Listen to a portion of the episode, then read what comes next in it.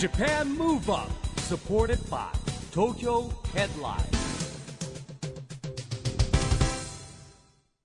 こんばんは。日本元気にプロデューサーの一木広治です。ナビゲーターのちぐさです。東京 FM ジャパンムーブアップこの番組は日本を元気にしようという東京 Move Up プロジェクトと連携してラジオでも日本を元気にしようというプログラムです。はい、また都市型メディア東京ヘッドラインとも連動していろいろな角度から日本を盛り上げていきます。さあ、市木さん、はい。今年も去年に引き続き、ね、静かなゴールデンウィークでしたけれども。静かなゴールデンウィークっていうかねもう嫌になっちゃいますよね本当にね。ね。まあいろいろ我慢しないといけない時期ですけど、うんはい。市木さんはなんかコロナが明けたらこれしたいなとか次連休あったらこうしたいなってあるんですか？まあそれはなんて言っても海外旅行でしょ市木さんって普段から忙しいじゃないですう、か。うん一緒にあのお仕事始めてから、はい。プライベートで海外旅行行った話一回も聞いたことないんですけど、で僕が？うん。プ、ライベートで？そう。行かれてるんですか？普段。行っていやたんですななんとなくじゃあなんだろお仕事ではねミよく行かれてますけど。うミックスしちゃうんですね。あそうか。お仕事で行くついでにちそう。ょっと遠泊とか行したりとか。き行きたいとこに仕事作っちゃうって両方ですかね 公私混同ですいねやいやもうこれからはもうニューヨークにね国連本部がありますからね。また行かなきゃいけないですよ。ねえまあ開けたらやりたいこといはいろい。ろ夢が膨らみますけれども、今夜はですね先週に引き続き夢を届ける LDH からお客様です。松本利夫さんにお越しいただきます。はい、えー松本利夫さんこと松さんはですね、まあ、 EXILE のパフォーマーとして活躍しまして2015年にね EXILE を卒業しまして現在は劇団 EXILE 松組を起点として総合エンターテインメントを追求しています。はいこの後は松本利夫さんの登場です。お楽しみに。 Japan Move Up supported by Tokyo Headline。この番組は東京ヘッドラインの提供でお送りします。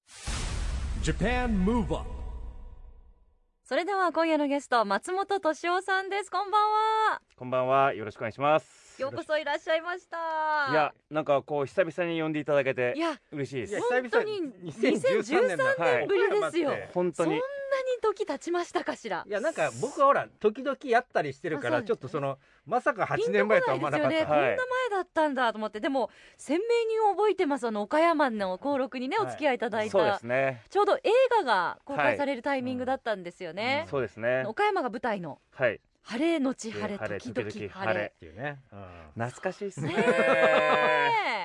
そうだよ。本当に岡山が。でも晴れあれから8 8年ってことですか？そう。そうなんです8年前みんな若いからねそれもね。今そうですよね見てくださいよ。8もう引く年齢ですから、まあでもいろいろとねあの状況も変わりましたけれども、あのはい。先週は橘ケンチさんとネスミスさんにちょうど来ていただいていて、なんか、はい。あの LDH ウィークマンスみたいな感じに今なってそうねそのますね。その前がガールズガールズ。ガールズも2週あの2回にわたって、うんあ、そうなんですはね。い来ていただいたので LDH 祭りじゃないですかちょっとね。祭りな感じがはいありますね、お世話になっておありますちなみにあの LDH の方々と最近会われたり松さんされてますか？えー、そうですね。うっさん巻き台は合いますねう。んちょこちょこと。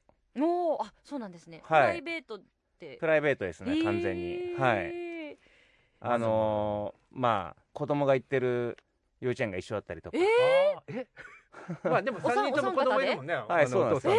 はい。なんで。それウケるねすごい幼稚園ですねそれ もうあのへなんかねあの今はちょっとコロナです開催できてるかわかんないですけど運動会みたいなのとか不敬参加みたいな時とか何かこう親御さんが集まるイベントの時はーもう大変な騒ぎに。はい。まあ年齢が違うんで、一緒のクラスではないんですけど、あそうなんですよ。まあそれは一クラスに固まってたらえらいことですもんね。いやい。やでもさそんなちっちゃい頃から友達だったらいいよねなんかね。そうなんですよ。よそれがちょっと願いで。本当うん。ジュニアのね、世代たちも同じくらい仲良しっていうのはまたすごいですよね、はい。あの前回もねケンチさんとネスミスさんにいろいろとお話伺ったんですけど例えばケンチさんは日本酒広める活動をはい今ね力入れられてて、はいネスミスさんは地元の熊本をうん応援する活動などされてますが、あやーっぱあの LDH の方々それぞれソロの活動も充実してるイメージがあるんですけど、松さんも EXILE のパフォーマンス卒業されて、はい。現在今俳優業の方を中心にそうですね。お芝居やらせていただいてることが多いですね。んはい。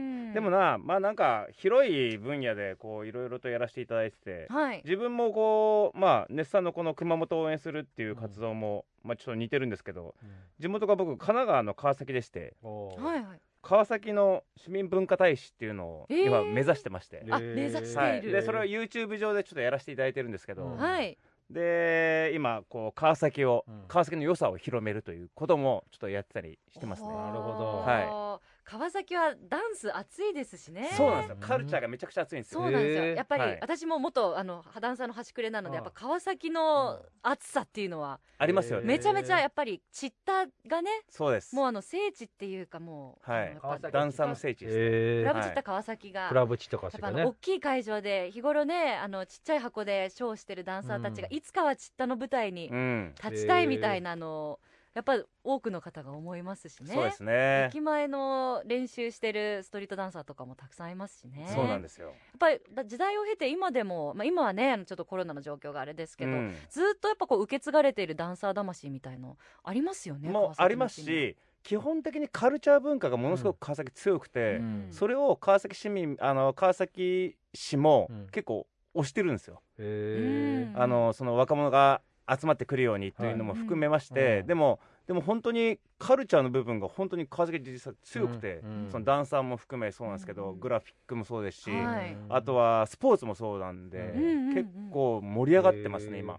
ねえ、はい。そうですよね。ななんか僕の感覚で川崎市そのイメージあんまりないないかったんだけど、ええめちゃめちゃ暑いですよ。ね、めちゃくちゃ暑いですね、へー。結構ヒップホップのアーティストとかも結構川崎出身が多かったりもするんで、へーなるほど。すごい強いイメージが、はい、ありますね。そうなんですよ。うん。ラゾーナ川崎とかね。そうだ。そうですね。そう商業施設も、はい、商業施設もありますね。もうドーンとできましたしね、うん。結構あのアーティストの方とかそこの広場のところであのイベントやられたりとかもね、うん。当時はあのコロナ前ははい、かなりありましたししね,、うん。いやもうそういう日常早くねまた戻ってくればいいなと思思います、本当に。あの俳優業をこう松さんが選ばれた時って、はい。やはりあの昔からずっとご興味っておありになったんですか？僕はそうですね、あのーダンスだけは本当に自分から好きでやったんですけど、実は僕お芝居は俳優業はあの嫌いなジャンルから入っていったんですよ。そうなんだ。はい。あの一番初めに舞台をやらせてもらった時に、もうマジで本当に二度とやるかってえいう、ー。思うっていうところから実は入ってて、うん。でもう辛くて辛くてただ終わった時にその達成感と充実感がものすごくあったんですよ。うん。でそれがなんかダンスを始めた時の、覚えた時のなんか感覚と似てて、あなんかちょっと面白いかも楽しいかもみたいな。うん。でもう一回話が来たらどうしようと思ったらまさかのもう一回話が来たんですよ、ありがたいことなんですけど、うん。でもどうしようかなと思ったんですけどもう一回やってみようと思ってでやったらやったらやっぱ辛くてう、ん。でやっぱ嫌でで嫌いで。でもやっぱり終わった時にああこのなんだろう達成感充実感うん。なんだろう、あとはあの本番始まる時のあの緊張うん。が本当に嫌いなんですけど、嫌なんですけどあの日常では味わえないあの緊張のドキドキを、やっぱりこう日常何もない時だとあれが欲しくなってくるんですよね。だから何なんだろうなこれって思ってるうちに繋がってるんです今に。いまだにお芝居の稽古とか嫌いなんですよ。うん。で苦手で辛くて。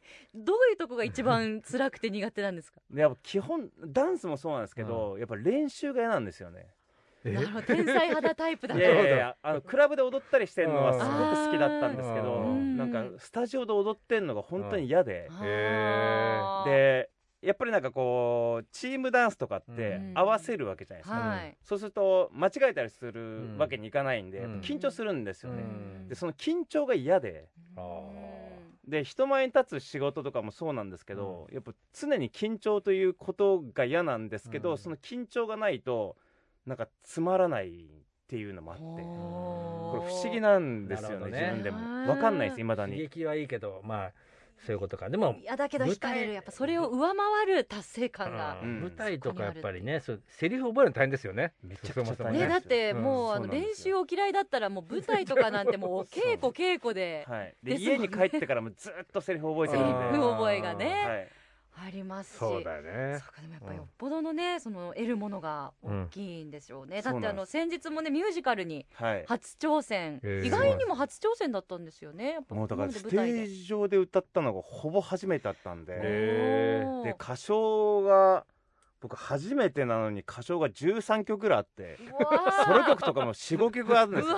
しかもバラードとかも4曲ぐらいあってへいやいやこんなのできないっすようんと思いながらももう死ぬほど頑張って。ーいやーでもあのインスタ拝見してもミュージカルのね千秋楽の時の思いの丈がはい。もうたくさんバーッと書いてあってもうよっぽどあの松さんの中で大きい存在だったんだなっていうのが伝わってきました。そうですね。だからめちゃくちゃ辛かったんですけど、うんなんかあの達成感はちょっとやばかったですね。何にも変え難いと言いますか。えー。はい。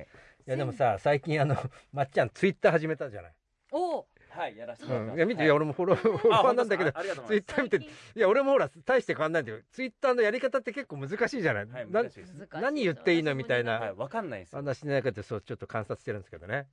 どうですか？慣れてきましたか？いや徐々に慣れてきたんですけど、まだやっぱりちょっと分かんなくて、うん。なんかあの自分が知らないボタンをクリックできない。そうなんだよね。確かに。はい。あれねよ私もよく分かってないんでなんかこう知らないうちになんかこうリツイートみたいなしちゃってたりとかなんかこそうそうそうう。人ねなんかねいろいろありますよそうです。ね。そうすると、うん。なんか自分がフォローしてる人が見えるじゃないですか、そうですよねそれもなんかちょっと嫌だし、あります。なんかダイレクトメールみたいなのもあるわけじゃないですか、はいはいありますよね。うん。ああれをクリックしたらその人とつながっちゃうわけですよねねえ。とか。あそういうことか。そうそうなんかそういう連絡のも怖先交換したも同然みたいなことになりますよね。あーなんか怖くて。わかります。そうか俺もまあ使いこなしてないな。なんか適当にやってるからなんかよくわかんないけど。そうなんですそうなんあです。るいやーでもねそういうあの直接松さんのはい。思ってることとか、こうダイレクトに見られる術があるっていうのはねファンの皆さんでも嬉しいですよね。つながれるっていうのは、はい。ツイッターとかインスタとかもね、うん。さあそしてそんな SNS でもいろいろ発信されてますけれども、来月6月には松さんプロデュースの舞台が開催されます、はい。あります。あります。松本敏夫ワンマンショー松ぼっち07メダルラッシュ、はいもう7回目になるんですねうん松ぼっち7もね。そうですね。うん。はい。これ去年あの開催できなかったんで、はい、コロナの影響でそうです。昨年上映予定だったのが延期になってたんですよね、うん。はい。もうなんでもう思いもひとしおというか、いやもう今年こそは。なるほど。本当にもう願ってますねもう、うん。はい。うん。の毎回松ぼっちテーマが斬新というかセッティングがすごく面白いはい。ワンマンショーだと思うんですけど、うん。今回どんな内容なんですか、そうですね。もうメダルラッシュというテーマがあるんでやっぱりこうオリンピックに関係していることなんですけども、まあまだあの大枠の、えーストーリーは決まってないんですけれども前回が宇宙に行ったんですよ、はい。どうしようかなってテーマでかすぎたなと思って。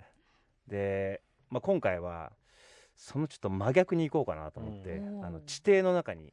なるほどね、はい。地下世界。地下世界ですね。地下世界で行われる架空のオリンピックをちょっとやらせてもらおうかなと。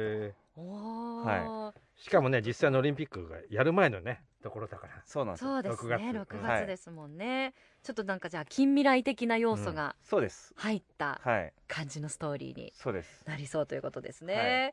松本利夫ワンマンショー松ぼっち07メダルラッシュは6月2日から6日東京都品川プリンスホテルクラブ EX で上演です。その他大阪と香川でも上演されます。詳しくは劇団 EXILE 松組のホームページご覧くださいさあそれではここで松さんから日本を元気にするリクエストをお伺いしたいと思います。はいそうですね。やっぱりこの曲じゃないかなとえー思ってリクエストさせていただきます。 EXILE で Rising Sun。Japan Move Up やっぱり松さんもこの曲パワーをもらえますか、そうですね。やっぱりこの復興の願いが込められてる、うん。まあ、曲なんですけれどもなんか今こう聞いても元気もらえますしやっぱりこの今の時代にもすごく合ってる曲なのかなっていうふうに感じますね、はい。本当に力みなぎりますよね、うん。曲は松さんからの日本を元気にするリクエスト EXILE で Rising Sun でした。はい。さあ今夜のゲストは松本利夫さんです。後半もよろしくお願いします、よろしくお願いしますさあ松さんは、まあはい映像作品でも舞台やミュージカルでも本当にたくさんの共演者やスタッフの方々とはい。日々関わってらっしゃると思うんですけど、そういう時に何かコミュニケーションでうん。気をつけてることとか気にかけてることありますか、そうですね、あのーまあ、基本的には、まあ、同じ人間ってやっぱりいないと思うんで、一人一人に合った話し方を心がけてますね。うん、であとはやっぱりこう雰囲気というよりかはやっぱりこう言葉でちゃんと伝えるというものを一人一人にちゃんと言葉で伝えていくということはそれをやっぱこう大切にしてるかもしれないです。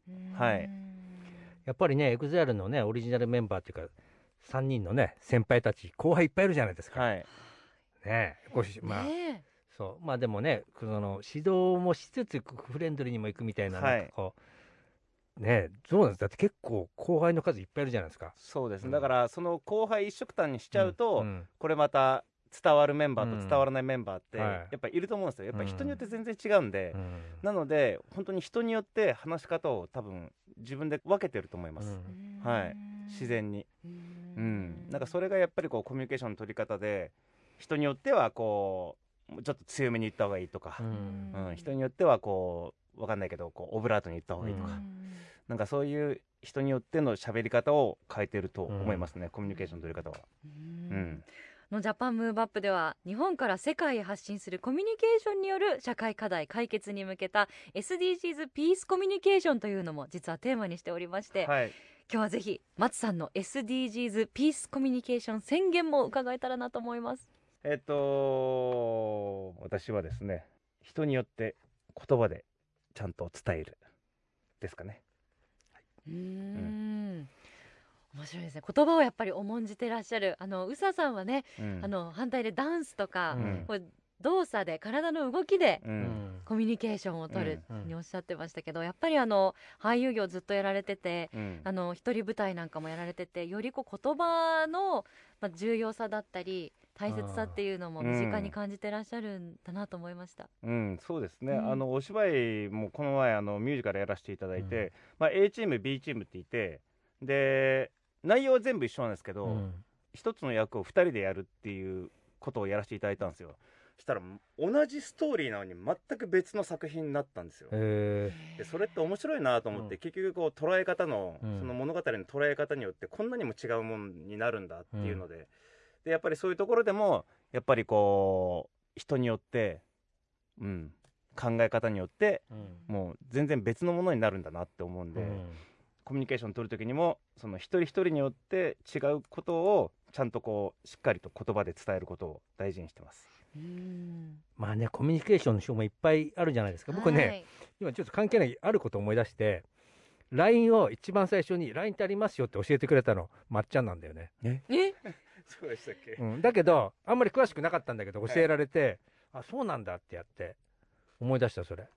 こういうのあるんですよ。いや、LINE なんてもう使わないからいいや、でも、Facebook と忙しいよとか言って、で、でみんな使い出したんですよ。はい一気にガーッと使い出して、思い出した、それ。うんまあその LINE 上でのまあ言葉のやり取りっていうのもね、うんは一つの。いや、まず LINE っていう存在を教えられたっていうの。だからその時早かったんじゃないだから。まあ、てか周りがみんな使ってたのかなそうですねもはい松さんは連絡まめな方ですか？うーんどうですかねそんな豆ではないですね正直。うん自分からあの人を誘ったりとかっていうよりは誘われていね行く方が多いですか？うんあんまり得意ではないかもしれない。うんはい市木さんはどうですか？私も人を誘うのすごく苦手でいつもお誘いを待つ方なんですけどかりいますよ。ネットワークが僕の源ですから、常に誘っています。へーそういうのは自分からあの急に今度なんか、まあ、話そうよとか急にはないじゃん。やっぱこう積み重ねがあったりとか、なんかあそれは理由がなくていきなり連絡しても。あのただ LINE ってほら既読になっちゃうからさ、返事来ないと既読スルーじゃんみたいな。ね、あるじゃないですか。いいバランスを取りながらっていうことですよね。まあ、あとはね、僕ね、ちょっとあのぜひ聞きたかったのが、はい。さっきのコミュニケーションの話言うと、う宇佐松って昔からの付き合いで、僕が聞いたのは、ニューヨーク2人でパッと行ったんですよ、なんか、とりあえずニューヨーク行こうみたいな。そうですね。はい。行った話とか聞きながらなんですけど、うっさんって意外と言葉少ないじゃないですか。そうですね。この二人のコミュニケーションってそうか本当に長いそう何年宣言も友達みたいな。ねあのダンスでっていうのと言葉でっていうので、こうあの両極というかそはい。のバランスがすごく面白いなって思いました、うん。二人のう。ねバランんスが。とうん。牧大うはん。もう本当に何でもわかりますね。あのーまあこもちろん言葉は大事なんですけど、なんでしょうこう目の動きとか、うん。ちょっとしたなんだろう行動とかで、うん。もうすぐ嘘もバレますし 見つけられるし。嘘つくんですか？いやなんかちょっとあるじゃないですか、うん。ちょっとした嘘なんてあるじゃないですかうん。日頃。うん。だそういうのもすぐわかるし、うん心の動揺とかもすぐ見えますし、うんやっぱもううっさんとか巻き台レベルになると、言葉なくしてもある程度もう分かっちゃいますね。でも当時はやっぱりこううっさんってあんまりこう言葉数多い人ではないないですもんねんですけど、うん。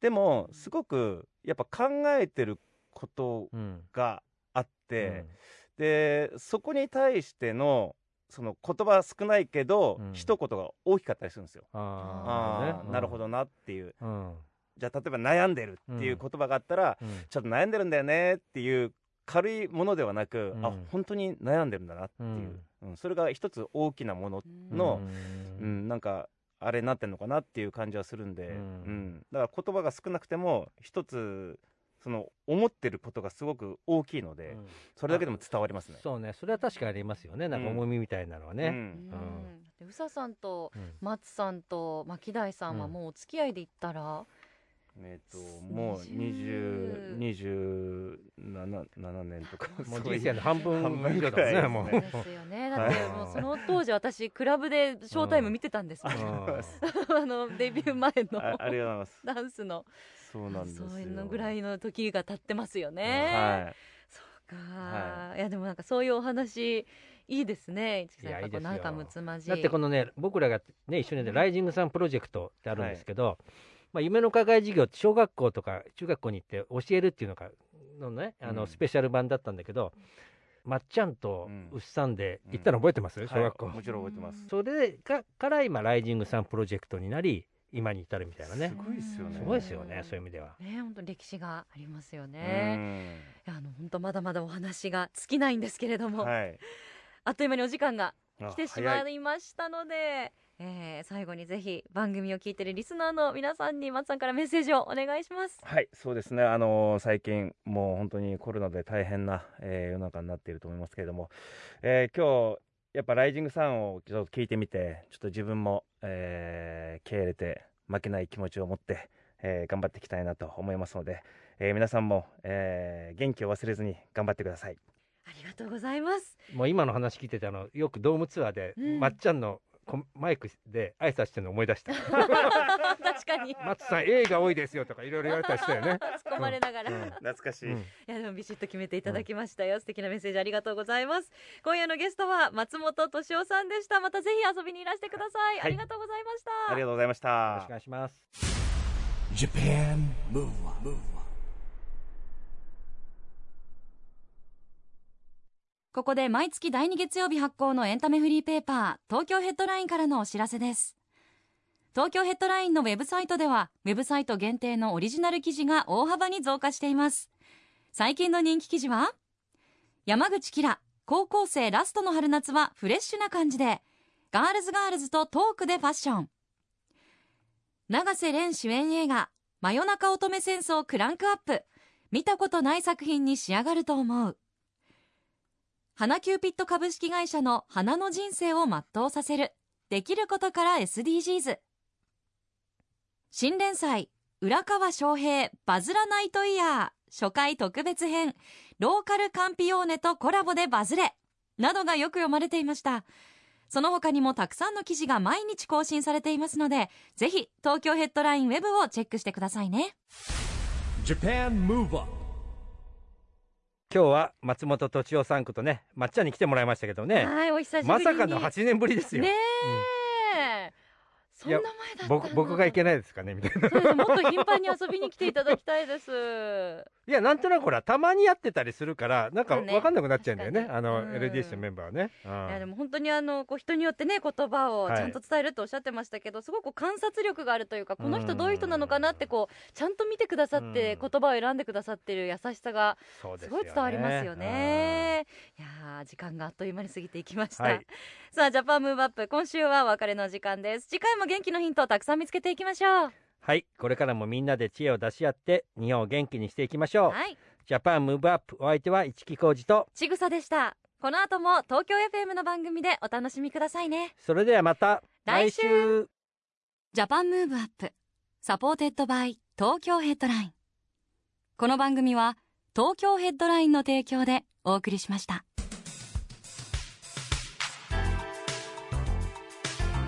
Japan Move Up